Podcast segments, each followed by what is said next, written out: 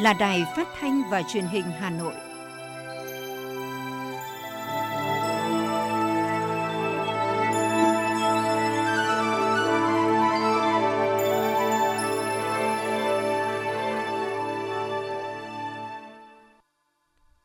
Kính chào quý vị và các bạn. Bây giờ là chương trình thời sự của Đài Phát thanh Truyền hình Hà Nội, phát trực tiếp trên sóng phát thanh tần số FM 90 MHz. Trưa nay chủ nhật, ngày 17 tháng 4 năm 2022, chương trình có những nội dung chính sau đây. Đồng chí Nguyễn Trọng Nghĩa, Bí thư Trung ương Đảng, trưởng ban tuyên giáo Trung ương thăm các đơn vị không quân tại tỉnh Bình Định. Chính phủ yêu cầu đảm bảo cân đối cung cầu mặt hàng xăng dầu đáp ứng nhu cầu của thị trường trong nước, Ủy ban nhân dân thành phố tiếp tục chỉ đạo tăng cường kiểm tra, quản lý chất lượng công trình xây dựng.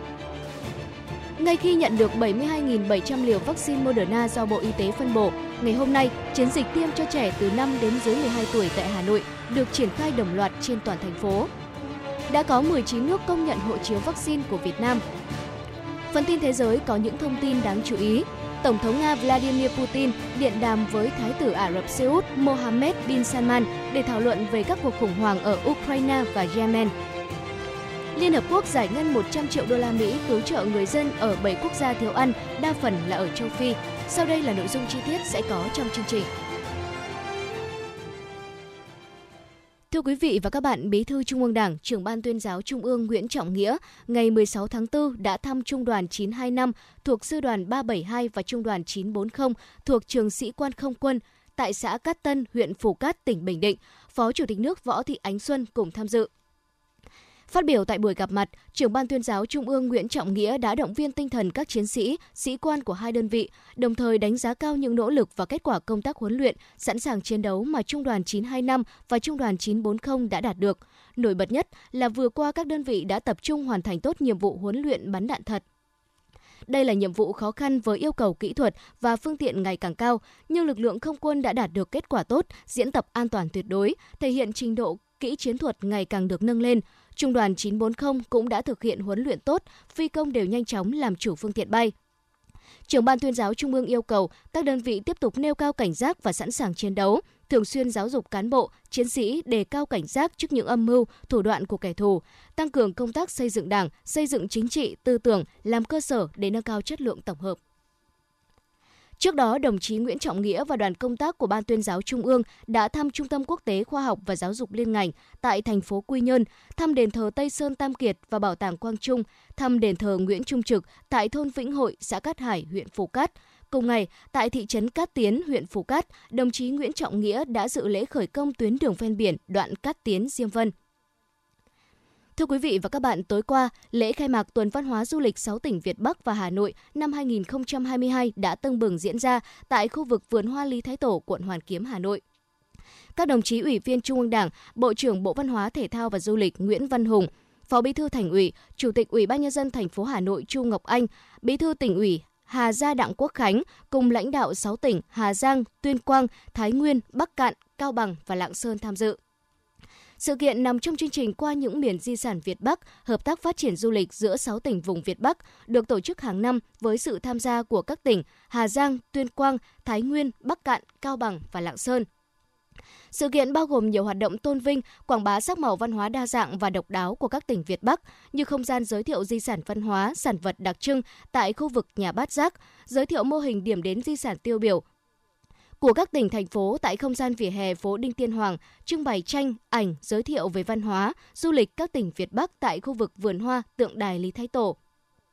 Triển lãm ảnh phong cảnh đặc sắc của các miền di sản Việt Bắc, bên cạnh những sản phẩm văn hóa tiêu biểu, công chúng và du khách còn có cơ hội được thưởng thức đặc sản, trải nghiệm nghệ thuật dân ca, dân vũ của đồng bào các tỉnh Việt Bắc. Thưa quý vị, ngày hôm qua tại Hà Nội, Hội Giáo dục Lịch sử Việt Nam khoa lịch sử, Trường Đại học Sư phạm Hà Nội cùng gia đình giáo sư Phan Ngọc Liên đã tổ chức lễ tri ân và ra mắt bộ phim Sen trắng thơm đời. Phó Bí thư Thành ủy Nguyễn Văn Phong tới dự. Giáo sư Phan Ngọc Liên là nhà sử học xuất sắc, nhà giáo dục lịch sử hàng đầu, nhà quản lý mẫu mực của Trường Đại học Sư phạm Hà Nội. Hơn 50 năm gắn bó, cống hiến cho sự nghiệp giáo dục, nhà giáo nhân dân Phan Ngọc Liên đã đào tạo cho đất nước hàng ngàn thầy cô giáo lịch sử các cấp, thầy Liên đã có gần 300 công trình lớn nhỏ được công bố trong và ngoài nước. Năm 1991, thầy được phong học hàm giáo sư. Năm 2000, được nhà nước phong tặng danh hiệu nhà giáo nhân dân, chiến sĩ thi đua toàn quốc và nhận huy hiệu 40 năm tuổi Đảng cùng nhiều huân chương khác của nhà nước trao tặng. Tình cảm và chia sẻ của các thế hệ học trò đã nhấn mạnh sự công hiến của thầy góp phần tô đậm bản sắc trường Đại học Sư phạm Hà Nội trong hệ thống các trường đại học Việt Nam, phát huy vai trò tiên phong của trường trong giáo dục lịch sử.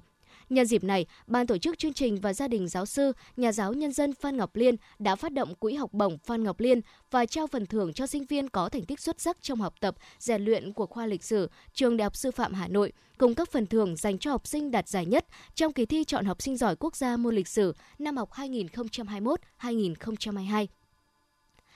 Xin được chuyển sang những thông tin khác. Thưa quý vị, Văn phòng Chính phủ vừa có công văn truyền đạt chỉ đạo của Phó Thủ tướng Lê Văn Thành gửi các bộ, cơ quan, Bộ Công Thương, Bộ Tài chính, Bộ Công an, Bộ Thông tin và Truyền thông và Ngân hàng Nhà nước Việt Nam Thanh tra Chính phủ, Ủy ban Quản lý vốn nhà nước tại doanh nghiệp và Ủy ban nhân dân các tỉnh thành phố trực thuộc trung ương liên quan đến vấn đề đảm bảo cân đối cung cầu mặt hàng xăng dầu. Theo đó, Phó Thủ tướng yêu cầu các bộ, cơ quan tiếp tục thực hiện khẩn trương, nghiêm túc, đầy đủ ý kiến chỉ đạo của Thủ tướng về việc đảm bảo cung ứng xăng dầu cho thị trường trong nước và các văn bản chỉ đạo liên quan. Đồng thời, Phó Thủ tướng Lê Văn Thành yêu cầu các bộ, cơ quan nghiên cứu tiếp thu các kiến nghị của Ban Cán sự Đảng Bộ Công Thương trong quá trình thực hiện chỉ đạo của Thủ tướng Chính phủ và theo chức năng, nhiệm vụ, thẩm quyền được giao để đảm bảo cân đối cung cầu mặt hàng xăng dầu, đáp ứng nhu cầu của thị trường trong nước và hỗ trợ phục hồi, phát triển kinh tế xã hội. Sở Xây dựng Hà Nội cho biết, trong quý 1 năm 2022, các quận huyện thị xã đã kiểm tra 17.236 công trình xây dựng, đạt tỷ lệ 100% công trình có hoạt động xây dựng. Qua đó phát hiện, thiết lập hồ sơ xử lý 322 công trình có vi phạm, chiếm tỷ lệ 1,87%. Đến nay, lực lượng chức năng đã xử lý dứt điểm 278 trên 323 công trình và đang tiếp tục xử lý 45 công trình. Cũng trong quý 1 năm nay, Thanh tra Sở Xây dựng, Ủy ban Nhân dân các quận huyện thị xã đã ban hành 1.393 quyết định xử phạt vi phạm hành chính trong hoạt động xây dựng với tổng số tiền là 6,9 tỷ đồng. Nhằm tăng cường hiệu lực hiệu quả quản lý đô thị, trật tự xây dựng, Ủy ban nhân dân thành phố Hà Nội đã ban hành chuyên đề về giải pháp tháo gỡ khó khăn vướng mắc, đẩy mạnh công tác cấp phép xây dựng và quản lý trật tự xây dựng trên địa bàn thành phố, đồng thời tiếp tục chỉ đạo tăng cường kiểm tra, quản lý chất lượng công trình xây dựng. Sáng nay ngày 17 tháng 4, thành phố Hà Nội đồng loạt triển khai tiêm vaccine phòng COVID-19 cho trẻ em từ 5 cho tới dưới 12 tuổi, sau khi tiêm 1.000 trẻ đầu tiên vào ngày hôm qua. Để phục vụ công tác tiêm vaccine phòng COVID-19 cho trẻ từ 5 đến dưới 12 tuổi, Hà Nội đã nhận được 72.700 liều vaccine Moderna từ Viện Vệ sinh Dịch tễ Trung ương phân bổ và khi nhận được đã ngay lập tức thực hiện phân bổ cho các quận huyện thị xã, xã phường thị trấn trên địa bàn. Ghi nhận tại các điểm tiêm, các đơn vị đều tổ chức tiêm chủng theo đúng quy định một chiều của ngành y tế. Khu vực ngồi chờ để điểm danh, khai báo thông tin, ký phiếu đồng thuận, khám sàng lọc trước tiêm, bàn tiêm và theo dõi sau tiêm được các trường bố trí rộng rãi, mọi công tác được vận hành trơn tru, suôn sẻ. Thưa quý vị và các bạn, với sự chuẩn bị về cơ sở vật chất tập huấn kỹ càng nên ngay khi nhận được 72.700 liều vaccine Moderna do Bộ Y tế phân bổ, Hà Nội đã sẵn sàng triển khai tiêm chủng ngay trong ngày đầu tiên đã tiêm được cho gần 2.000 trẻ. Chiến dịch tiêm cho 1 triệu trẻ từ 5 đến dưới 12 tuổi tại Hà Nội từ hôm nay được triển khai đồng loạt trên toàn thành phố. Tuy nhiên, hiện vẫn có một bộ phận phụ huynh băn khoăn về việc tiêm cho trẻ. Phóng viên Hoa Mai đã có cuộc trao đổi với bà Trần Thị Nhị Hà, Giám đốc Sở Y tế Hà Nội xoay quanh nội dung này. Mời quý vị thính giả cùng nghe. Thưa bà Trần Thị Nhị Hà, Việc triển khai tiêm phòng vaccine phòng COVID-19 cho trẻ từ 5 đến dưới 12 tuổi thì đã được ngành y tế Hà Nội triển khai thực hiện như thế nào ạ? Hà Nội ờ, tổ chức cái kế hoạch ờ, tiêm ờ, vaccine phòng COVID-19 cho trẻ từ 5 đến 12 tuổi. Và chúng tôi đã triển khai trên toàn địa bàn thành phố. Với cái kế hoạch này thì chúng tôi đã thực hiện cái việc giả soát toàn bộ đối tượng trẻ từ 5 đến dưới 12 tuổi sinh sống trên toàn địa bàn thành phố Hà Nội và với Hà Nội thì cỡ khoảng à, một triệu trẻ em à, và à, chúng tôi cũng cho rằng đây là một kế hoạch mà à, cả à, cả hệ thống chính trị đều quan tâm. À, với kế hoạch này thì với ngành y tế thì đã triển khai đầy đủ những cái điều kiện về trang thiết bị y tế, điều kiện về cơ sở vật chất cũng như là về nhân lực y tế để đáp ứng cho kế hoạch thực hiện một cách tốt nhất. À, và à, tất cả các điểm tiêm chủng cố định và lưu động đều được triển khai à, với những điểm tiêm chủng cố định ở tại các trạm y tế, các phòng khám đa khoa và các bệnh viện, các điểm tiêm chủng lưu động ở các trường trung học cơ sở, trung học tiểu học khối mẫu giáo mầm non hay là kể cả ở các trung tâm bảo trợ xã hội thì đều được tổ chức các điểm tiêm chủng. Dạ vâng, có thể nói rằng tiêm chủng lần này không có gì khó khăn đối với Hà Nội bởi chúng ta đã có một mạng lưới tiêm chủng được thực hiện tốt từ trước đến nay. Tuy nhiên với độ tuổi tiêm chủng lần này thì theo bà chúng ta cần phải đặc biệt lưu ý những điều gì ạ? À, với lứa tuổi này thì chúng tôi cho rằng là cái điều quan trọng nhất trong cái kế hoạch tiêm chủng đó chính là vấn đề an toàn tiêm chủng. Hà Nội đã thực hiện tập huấn cho tất cả các cán bộ y tế tham gia uh, À, dây chuyển tiêm chủng à, cùng với những cái kiến thức về công tác khám sàng lọc, à, tập huấn về công tác cấp cứu và tổ chức những đội cấp cứu lưu động, đội cấp cứu đội cấp cứu cố định và chúng tôi đã huy động tất cả các bệnh viện hạng 1, bệnh viện hạng 2, bệnh viện tuyến thành phố để tham gia ứng trực cấp cứu tại các điểm tiêm chủng. Đồng thời thì Hà Nội cũng đã tổ chức một cái hội đồng Ờ, ờ, cấp cứu của mời tất cả các chuyên gia trong lĩnh vực nhi khoa và lĩnh vực hồi sức cấp cứu để chuẩn bị cho cái kế hoạch tiêm chủng này. À, chúng tôi cũng cho rằng à, với cái à, số lượng học sinh như vậy thì cần phải tổ chức thật là khoa học và có cái sự điều tiết của hệ thống để à, thực hiện cái tiêm chủng cho trẻ em tốt nhất và sớm nhất. À, và trong quá trình tiêm chủng thì chúng tôi rất quan tâm tới những cái đối tượng như là à, trẻ em mắc bệnh bẩm sinh hay trẻ có bệnh lý nền hay trẻ suy dinh dưỡng hay là trẻ béo phì hay là trẻ có tiền sử dị ứng thì à, chúng tôi rất là quan tâm và thực hiện cái việc khám sàng lọc thật kỹ cũng như là có những cái phương án xử trí trong quá trình tiêm chủng. Thưa bà, tại Hà Nội tỷ lệ phụ huynh đồng thuận tiêm cho trẻ như thế nào và lượng vaccine được phân bổ cho Hà Nội đợt này ra sao ạ? Thuộc vào từng địa bàn và à, từng à, trường học thì có những cái tỷ lệ đồng thuận khác nhau giữa các phụ huynh học sinh. À, trước khi tiêm chủng thì theo hướng dẫn của Bộ Y tế chúng tôi cũng đều đã à, có những cái phát phiếu đồng thuận cho các phụ huynh học sinh. Với những cái trường hợp mà phụ huynh học sinh đồng thuận thì à, chúng tôi sẽ thực hiện tiêm chủng cho các à, cháu. À, với những cái trường hợp mà phụ huynh chưa đồng thuận thì à, các uh, ngành y tế phối hợp với ngành giáo dục cùng với chính quyền địa phương sẽ tiếp tục tuyên truyền vận động để phụ huynh học sinh thực sự đồng thuận và hướng dẫn các em tới các điểm tiêm chủng. Hà Nội đã nhận được à, 72.700 liều vaccine Moderna à, từ Bộ Y tế phân bổ và khi nhận được cái sự phân bổ của Bộ Y tế thì ngay lập tức chúng tôi đã thực hiện cái phân bổ cho các quận, huyện, thị xã, các xã, phường, thị trấn à, trên địa bàn. À, chúng tôi cũng thấy rằng là à, trong cái ờ, kế hoạch tiêm chủng này thì rất cần cái sự ủng hộ đồng thuận của phụ huynh học sinh, ờ, của cha mẹ học sinh để ờ, tạo cái sự thuận lợi cho cái kế hoạch tiêm chủng. À, và à, chúng tôi à,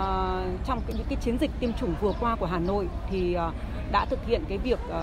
bao phủ vaccine rất lớn à, trên toàn địa bàn thành phố ở tất cả các nhóm tuổi. À, chính vì cái việc mà bao phủ vaccine rất lớn như vậy cho nên là Hà Nội đã à, khống chế được dịch hết sức là hiệu quả.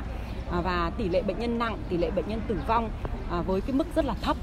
Và đến thời điểm hiện nay thì Hà Nội hoàn toàn À, đã thực hiện rất là tốt cái công tác phòng chống dịch bệnh. À, và chúng tôi cũng à, cho rằng là với cái việc mà, với cái tỷ lệ bao phủ vaccine như vậy thì những cái hoạt động xã hội trên địa bàn thành phố Hà Nội đã trở lại bình thường. Trẻ em đã tới trường và trẻ em là cái mối quan tâm của xã hội. Khi tới trường thì cần được bảo vệ. Chính vì vậy mà chúng tôi cho rằng là Hà Nội đã thực hiện rất là quyết liệt cái kế hoạch tiêm chủng cho trẻ từ 5 đến dưới 12 tuổi. À, và à, chúng tôi cũng rất là mong muốn phụ huynh học sinh sẽ đồng thuận à, đưa trẻ em tới những cái điểm tiêm chủng cố định, à, điểm tiêm chủng lưu động để à, thực hiện tiêm chủng đầy đủ và sớm nhất. À, đồng thời thì à, chúng tôi cũng đã có những cái truyền thông để mà hướng dẫn cha mẹ học sinh theo họ theo dõi học sinh à, sau khi tiêm chủng đảm bảo an toàn cho các trẻ. Thực tế hiện nay vẫn có một bộ phận phụ huynh học sinh lo lắng nên chưa đưa con em mình đi tiêm. Có thể là do con em họ đã mắc Covid-19 hoặc cũng có thể họ còn lo ngại về việc tiêm vaccine sẽ ảnh hưởng đến uh, sức khỏe lâu dài về sau. Vậy bà có thông điệp gì muốn gửi đến các phụ huynh để các phụ huynh có thể yên tâm đưa con đi tiêm vaccine trong cái đợt này ạ? À, với trẻ em từ ờ, ờ, từ 5 đến dưới 12 tuổi thì là một cái đối tượng một cái đối tượng hết sức là được quan tâm của của toàn xã hội. À, chính vì vậy mà khi tiêm đối tượng này chúng tôi cho rằng là cần phải quan tâm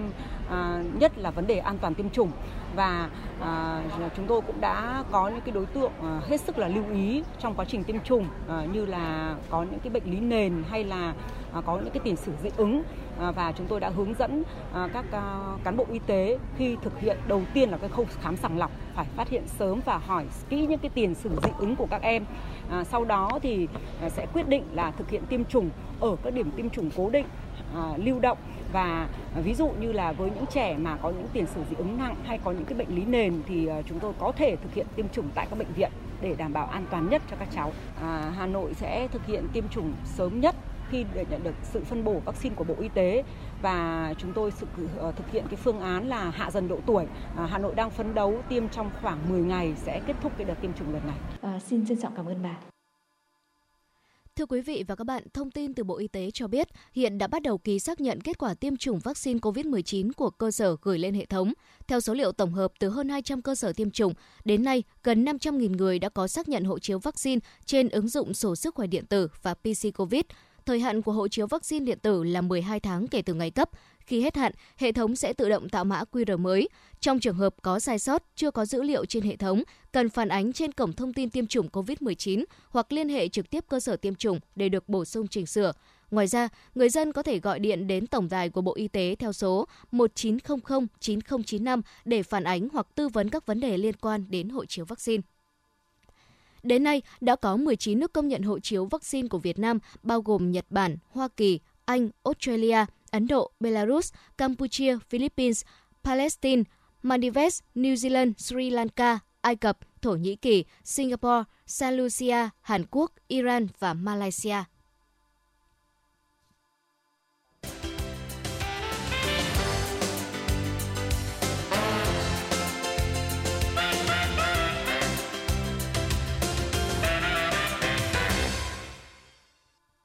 Quý vị và các bạn, quy định mới của Ủy ban châu Âu đã đưa ra yêu cầu hàng dệt may xuất khẩu vào thị trường châu Âu phải có tuổi thọ cao, có thể tái sử dụng và sửa chữa được. Yêu cầu này nhằm chấm dứt mô hình kinh doanh công nghệ và thời trang với các sản phẩm có vòng đời ngắn. Các doanh nghiệp Việt Nam bắt buộc phải đáp ứng những tiêu chí khắt khe này vì EU là thị trường xuất khẩu chủ lực, nhập khẩu khoảng 4,5 tỷ đô la Mỹ hàng hóa dệt may từ Việt Nam vào năm cao điểm – một sản phẩm may mặc phải được gắn mắc xanh hay bio thân thiện với môi trường, bảo vệ sức khỏe người mặc là tiêu chuẩn bắt buộc của bất cứ một nhãn hàng thời trang châu Âu nào. Bà Trần Thị Hà, giám đốc chi nhánh công ty ProSport Giao Thủy tại Hà Nội cho biết.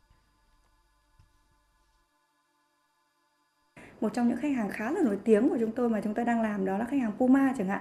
Thì thậm chí là họ đưa ra một cái gọi là chiến lược phát triển một cách bền vững đối với đối với nhãn hàng của họ và họ yêu cầu là tất cả những cái nhà cung ứng mà trong chuỗi của họ trong đó là có may mặc của chúng tôi là sẽ phải đáp ứng ừ. được tất cả những cái tiêu chuẩn đó thì đó là lý do mà chúng tôi à, bắt buộc phải đi theo những cái xu hướng để chúng tôi cũng phải chủ động để có thể đáp ứng được những yêu cầu của khách hàng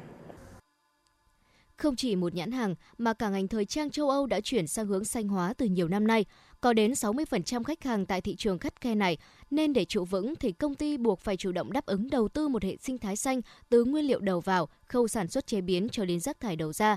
Theo quy định mới của Ủy ban châu Âu, khi hàng dệt may không còn sử dụng được, nhà sản xuất phải chịu trách nhiệm thu hồi và tái chế, hạn chế tối đa việc đốt và chôn lấp các sản phẩm. Tất cả những thông tin này phải được nhà sản xuất cung cấp cho người tiêu dùng thông qua việc gắn hộ chiếu kỹ thuật số cho từng sản phẩm. Ông Thân Đức Việt, Tổng Giám đốc Tổng Công ty May 10 thông tin. Thì rất nhiều các khách hàng nhập khẩu của May 10 chúng tôi hiện nay thì ờ, trong khoảng 5 năm qua thì họ đang có những cái yêu cầu uh, bắt buộc sử dụng những cái nguồn nguyên liệu có khả năng tái tạo. Có nghĩa là những cái nguồn nguyên liệu là recycle uh, nó không ảnh hưởng đến cái môi trường nhiều. Với xu thế này, không chỉ riêng cá nhân các doanh nghiệp mà cả ngành dệt may Việt Nam cũng buộc phải thay đổi để đáp ứng quy định sinh thái mới, nhất là việc chủ động được nguồn cung đầu vào vốn luôn thiếu hụt. Theo ông Vũ Đức Giang, Chủ tịch Hiệp hội Dệt may Việt Nam. Từ vấn đề quy hoạch phát triển ngành ấy thì chính phủ sẽ hoạch định ra các địa phương vùng các địa phương quy hoạch các cái khu công nghiệp để khu công nghiệp ấy phải đảm bảo các cái tiêu chuẩn về môi trường, xử lý nước thải, nước cấp và nước thải để thu hút các cái phần cung thiếu hụt đầu tư vào phần cung thiếu hụt của các nhà đầu tư trong nước và đầu tư nước ngoài. Dệt may là ngành có tác động lớn thứ tư đến môi trường và biến đổi khí hậu. Bởi vậy, trong các FTA thế hệ mới, trong đó có Hiệp định Thương mại Tự do Việt Nam-EU, đều có cam kết về bảo vệ môi trường và phát thải thấp. Thưa quý vị, tiếp tục là phần tin. Để đưa văn hóa đọc phát triển lên tầm cao mới, Thủ tướng Chính phủ đã ký ban hành quyết định số 1862 lấy ngày 21 tháng 4 hàng năm là Ngày sách và Văn hóa đọc Việt Nam thay cho tên gọi Ngày sách Việt Nam trước đây. Chào mừng Ngày sách và Văn hóa đọc Việt Nam lần thứ nhất, giới hoạt động xuất bản, phát hành và độc giả cả nước được tham gia nhiều hoạt động ý nghĩa nhằm tôn vinh sách và đưa văn hóa đọc lan tỏa mạnh mẽ, thắp lên ngọn lửa tri thức trong cộng đồng tại Hà Nội, Ngày Hội sách và Văn hóa đọc Việt Nam năm 2022 đã diễn ra sôi nổi tại Thư viện Quốc gia Việt Nam, mở đầu cho các hoạt động về sách và văn hóa đọc ở thủ đô trong dịp này. Không gian phố sách Hà Nội, địa điểm quen thuộc với độc giả thủ đô đã sẵn sàng với nhiều sự kiện hấp dẫn về sách và văn hóa đọc. Cùng với những hoạt động thực địa sôi nổi, Hội sách trực tuyến quốc gia tiếp tục được tổ chức trên sàn điện tử book365.vn với chủ đề Thắp lửa tri thức nhằm đưa sách lan tỏa đến khắp vùng miền của Tổ quốc. Theo đó, Hội sách trực tuyến quốc gia có hơn 100 đơn vị xuất bản phát hành trên cả nước tham gia, với khoảng 40.000 tựa sách được giới thiệu đến độc giả. Ngày hôm qua, Trung ương Hội Liên hiệp Thanh niên Việt Nam phối hợp với Ngân hàng Thương mại Cổ phần Sài Gòn Thương tín Sacombank tổ chức khởi động chương trình Những bước chân vì cộng đồng chặng 4 tại tỉnh Sơn La. Đây là một trong các hoạt động thiết thực ý nghĩa chào mừng Đại hội đoàn các cấp tiến tới Đại hội đoàn toàn quốc lần thứ 12 nhiệm kỳ 2022-2027. Chương trình được khởi động đồng loạt tại 63 tỉnh thành phố nhằm đẩy mạnh phong trào 10.000 bước mỗi ngày. Sau nghi thức phát động, các đại biểu và 500 đoàn viên, hội viên, thanh niên tham gia đi bộ, chạy bộ hưởng ứng chương trình Những bước chân vì cộng đồng chặng 4. Dịp này, ban tổ chức đã trao 20 xuất quà tặng già làng, trưởng bản, người có uy tín, hộ gia đình chính sách là người dân tộc thiểu số có hoàn cảnh khó khăn, trao 20 suất học bổng tặng học sinh dân tộc thiểu số có hoàn cảnh khó khăn vươn lên trong học tập – Đồng thời, ban tổ chức trao tặng biển tượng trưng công trình nhà văn hóa cộng đồng La Ha, xã Liệp Tè, huyện Thuận Châu, tỉnh Sơn La, trị giá 1 tỷ đồng trao tặng biển tượng trưng xây dựng 13 điểm trường đẹp cho em trị giá 3,32 tỷ đồng, 200 túi an sinh trị giá 50 triệu đồng, khởi công công trình ngôi nhà hạnh phúc cho em. Thưa quý vị và các bạn, cuộc sống sôi động đã trở lại bình thường sau đại dịch. Chỉ trong tối qua tại Hà Nội đã có nhiều lễ hội đáng nhớ diễn ra và một trong số đó là Sóng Festival, lễ hội sóng, tên gọi của Ngày thẻ Việt Nam lần thứ hai dành cho giới trẻ, diễn ra tại sân vận động Bách Khoa. Ngày thẻ Việt Nam lần thứ hai Sóng Festival năm nay có chủ đề tự tin mở lối. Con đường phát triển các hình thức thanh toán trên nền tảng công nghệ số đang tiếp tục được mở ra, cũng là bước thực hiện mục tiêu chuyển đổi số quốc gia trong lĩnh vực ngân hàng và những người trẻ vừa là đối tượng được thụ hưởng những lợi ích to lớn này, đồng thời cũng sẽ là nguồn lực góp phần làm chủ công nghệ, mở những con đường phát triển của đất nước trong tương lai. Hôm qua, thành phố Hồ Chí Minh đón cơn rông gió kèm mưa lớn gây ngập một số tuyến đường. Tuy nhiên không chỉ thành phố Hồ Chí Minh mà nhiều tỉnh thành phố như Bình Dương và Hà Nội cũng xảy ra tình trạng ngập úng đường phố sau những trận mưa lớn. Thậm chí trước đó còn có người bị thiệt mạng do bị sét đánh.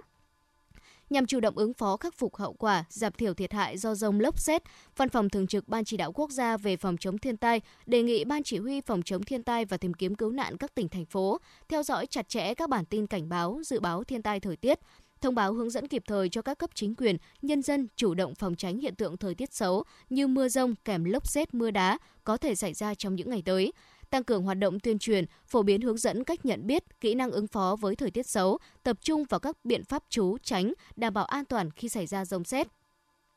Tại Hà Nội, mưa lớn do ảnh hưởng của gió mùa đã gây ra hiện tượng ngập úng tại các tuyến phố như Thụy Khuê, Điện Biên Phủ hay Phan Bội Châu. Theo ghi nhận, có những nơi ngập sâu từ 20 cho đến 30 cm. Theo Trung tâm Khí tượng Thủy văn Quốc gia, Hà Nội sẽ tiếp tục có mưa trong hôm nay và ngày mai. Thưa quý vị và các bạn, công ty trách nhiệm hữu hạn một thành viên công viên cây xanh Hà Nội cho biết, tính đến hết tháng 3 năm 2022, công ty đã cắt sửa chặt hạ 14.683 cây nguy hiểm, nặng tán, cây chết, sâu mục để phòng chống bão. Trong năm nay, công ty dự kiến cắt tỉa khoảng 80.000 cây nghiêng, cây nguy hiểm, cây nặng tán, trọng tâm ưu tiên cắt sửa là các loại cây như xà cừ, muồng, vượng, cây có đường kính và chiều cao lớn, nặng tán, Cây sâu mục được làm trước vì đây là đối tượng gây nguy hiểm bất ngờ, đe dọa tính mạng tài sản của nhân dân, nhất là khi có gió bão. Công ty cũng chú trọng cắt sửa những cây che đèn chiếu sáng, đèn tín hiệu giao thông, việc cắt sửa cây theo tiêu chí đảm bảo tính thẩm mỹ và cảnh quan đô thị. Dự kiến đến hết quý 2 năm nay, thời điểm bắt đầu mùa mưa bão, công ty cắt sửa khoảng 20.000 cây.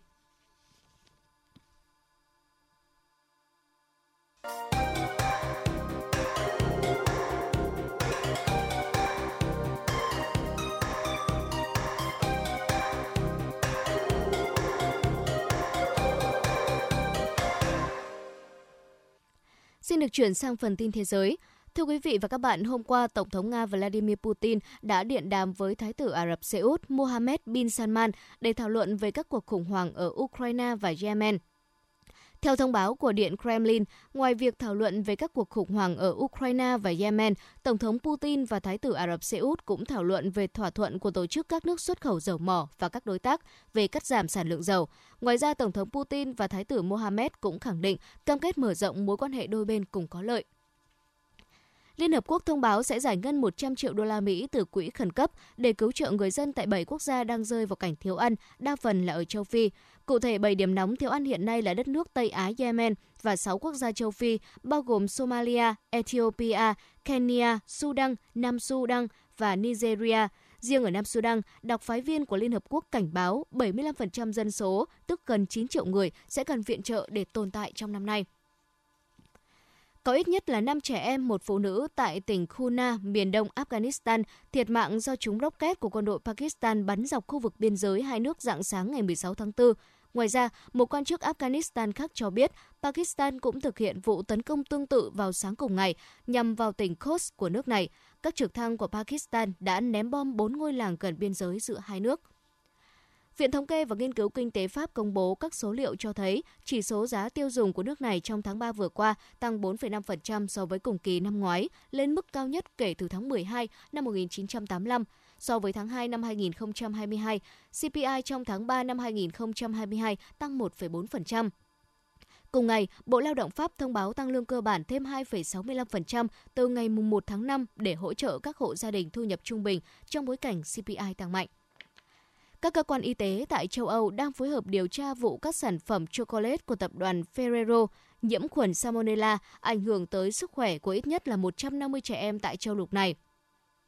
Kết quả cho thấy khâu chế biến sữa tách bơ đã được xác định là mấu chốt gây nhiễm khuẩn. Hiện Ferrero đã đóng cửa nhà máy tại Ireland, tuy nhiên giới chức châu Âu vẫn lưu ý rằng các sản phẩm chocolate của tập đoàn này đã được xuất đi toàn cầu trước khi phát hiện bê bối trên. Năm người cung cấp thông tin quan trọng giúp cơ quan chức năng Mỹ bắt nghi phạm vụ xả súng tại nhà ga tàu điện ngầm ở New York mới đây sẽ được thưởng chung là 50.000 đô la Mỹ. Đây là thông báo của Sở Cảnh sát New York, Mỹ. Tổng hợp báo cáo từ các tỉnh thành bị ảnh hưởng của bão Meiji tại Philippines, Hội đồng Quản lý và Giảm thiểu rủi ro thiên tai quốc gia này cho biết có 164 người thiệt mạng ở miền Trung và 3 người thiệt mạng ở miền Nam nước này. Ngoài ra, 110 người vẫn đang mất tích tại khu vực miền Trung.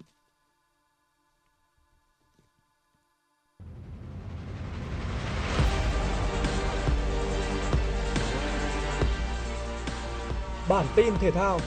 Bản tin thể thao.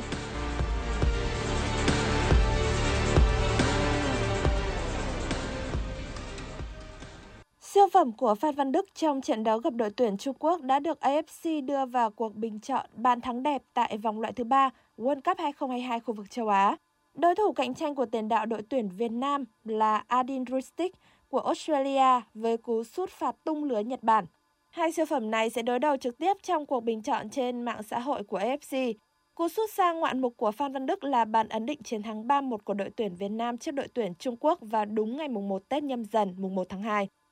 Trước đối thủ đẳng cấp hơn rất nhiều là Yokohama Marinos tại trận gia quân AFC Champions League 2022, Hoàng Anh Gia Lai đã khởi đầu tốt và có cơ hội ngay đầu hiệp 1, nhưng tiếc là Văn Thanh đã dứt điểm trúng cột dọc. Khởi đầu trạch choạc nhưng Yokohama Marinos vẫn có được lợi thế trên bảng tỷ số với cú đúp của Leonardo. Tuy bị dẫn hai bàn nhưng Hoàng Anh Gia Lai ngay lập tức có bàn rút ngắn tỷ số với tình huống phản lưới nhà của hậu vệ Takuyakida bên phía đội khách. Sang hiệp 2, thầy trò viên Tisak đã có những phút giây nỗ lực để ghi bàn gỡ nhưng không tận dụng thành công. Trận đấu kết thúc với tỷ số 2-1 cho Yokohama Marinos. Tại bán kết Cúp FA, nếu Man City sử dụng đội hình gồm nhiều nhân tố dự bị, thì Liverpool đã tung ra những quân bài tốt nhất và sớm mở tỷ số ngay ở phút thứ 9 nhờ cú đánh đầu của Ibrahima Konate. Phút thứ 17, sai lầm ngớ ngẩn của thủ môn Jack Stephen đã giúp Sadio Mane có bàn nhân đôi cách biệt cho Liverpool. Hiệp một khép lại hoàn hảo cho Liverpool với bàn nâng tỷ số lên 3-0 sau cú volley đẹp mắt của Sadio Mane. Ngay đầu hiệp 2, Jack Grealish rút ngắn tỷ số xuống 1-3 cho Man City. Đến phút 90, Bernardo Silva ghi bàn thứ hai cho Man City, nhưng đó là tất cả những gì họ làm được ở trận đấu này. Dự báo thời tiết khu vực Hà Nội chiều vào tối ngày 17 tháng 4 năm 2022, khu vực trung tâm thành phố Hà Nội có lúc có mưa, nhiệt độ từ 18 đến 21 độ C. Quý vị và các bạn vừa nghe chương trình thời sự của Đài Phát thanh Truyền hình Hà Nội, chỉ đạo nội dung Tổng giám đốc Nguyễn Kim Khiêm, chỉ đạo sản xuất Phó Tổng giám đốc Nguyễn Tiến Dũng, chương trình do biên tập viên Trà My Nguyễn Hằng, phát thanh viên Thu Thảo và kỹ thuật viên Bảo Tuấn thực hiện. Thân ái chào tạm biệt và hẹn gặp lại quý vị trong những chương trình thời sự sau.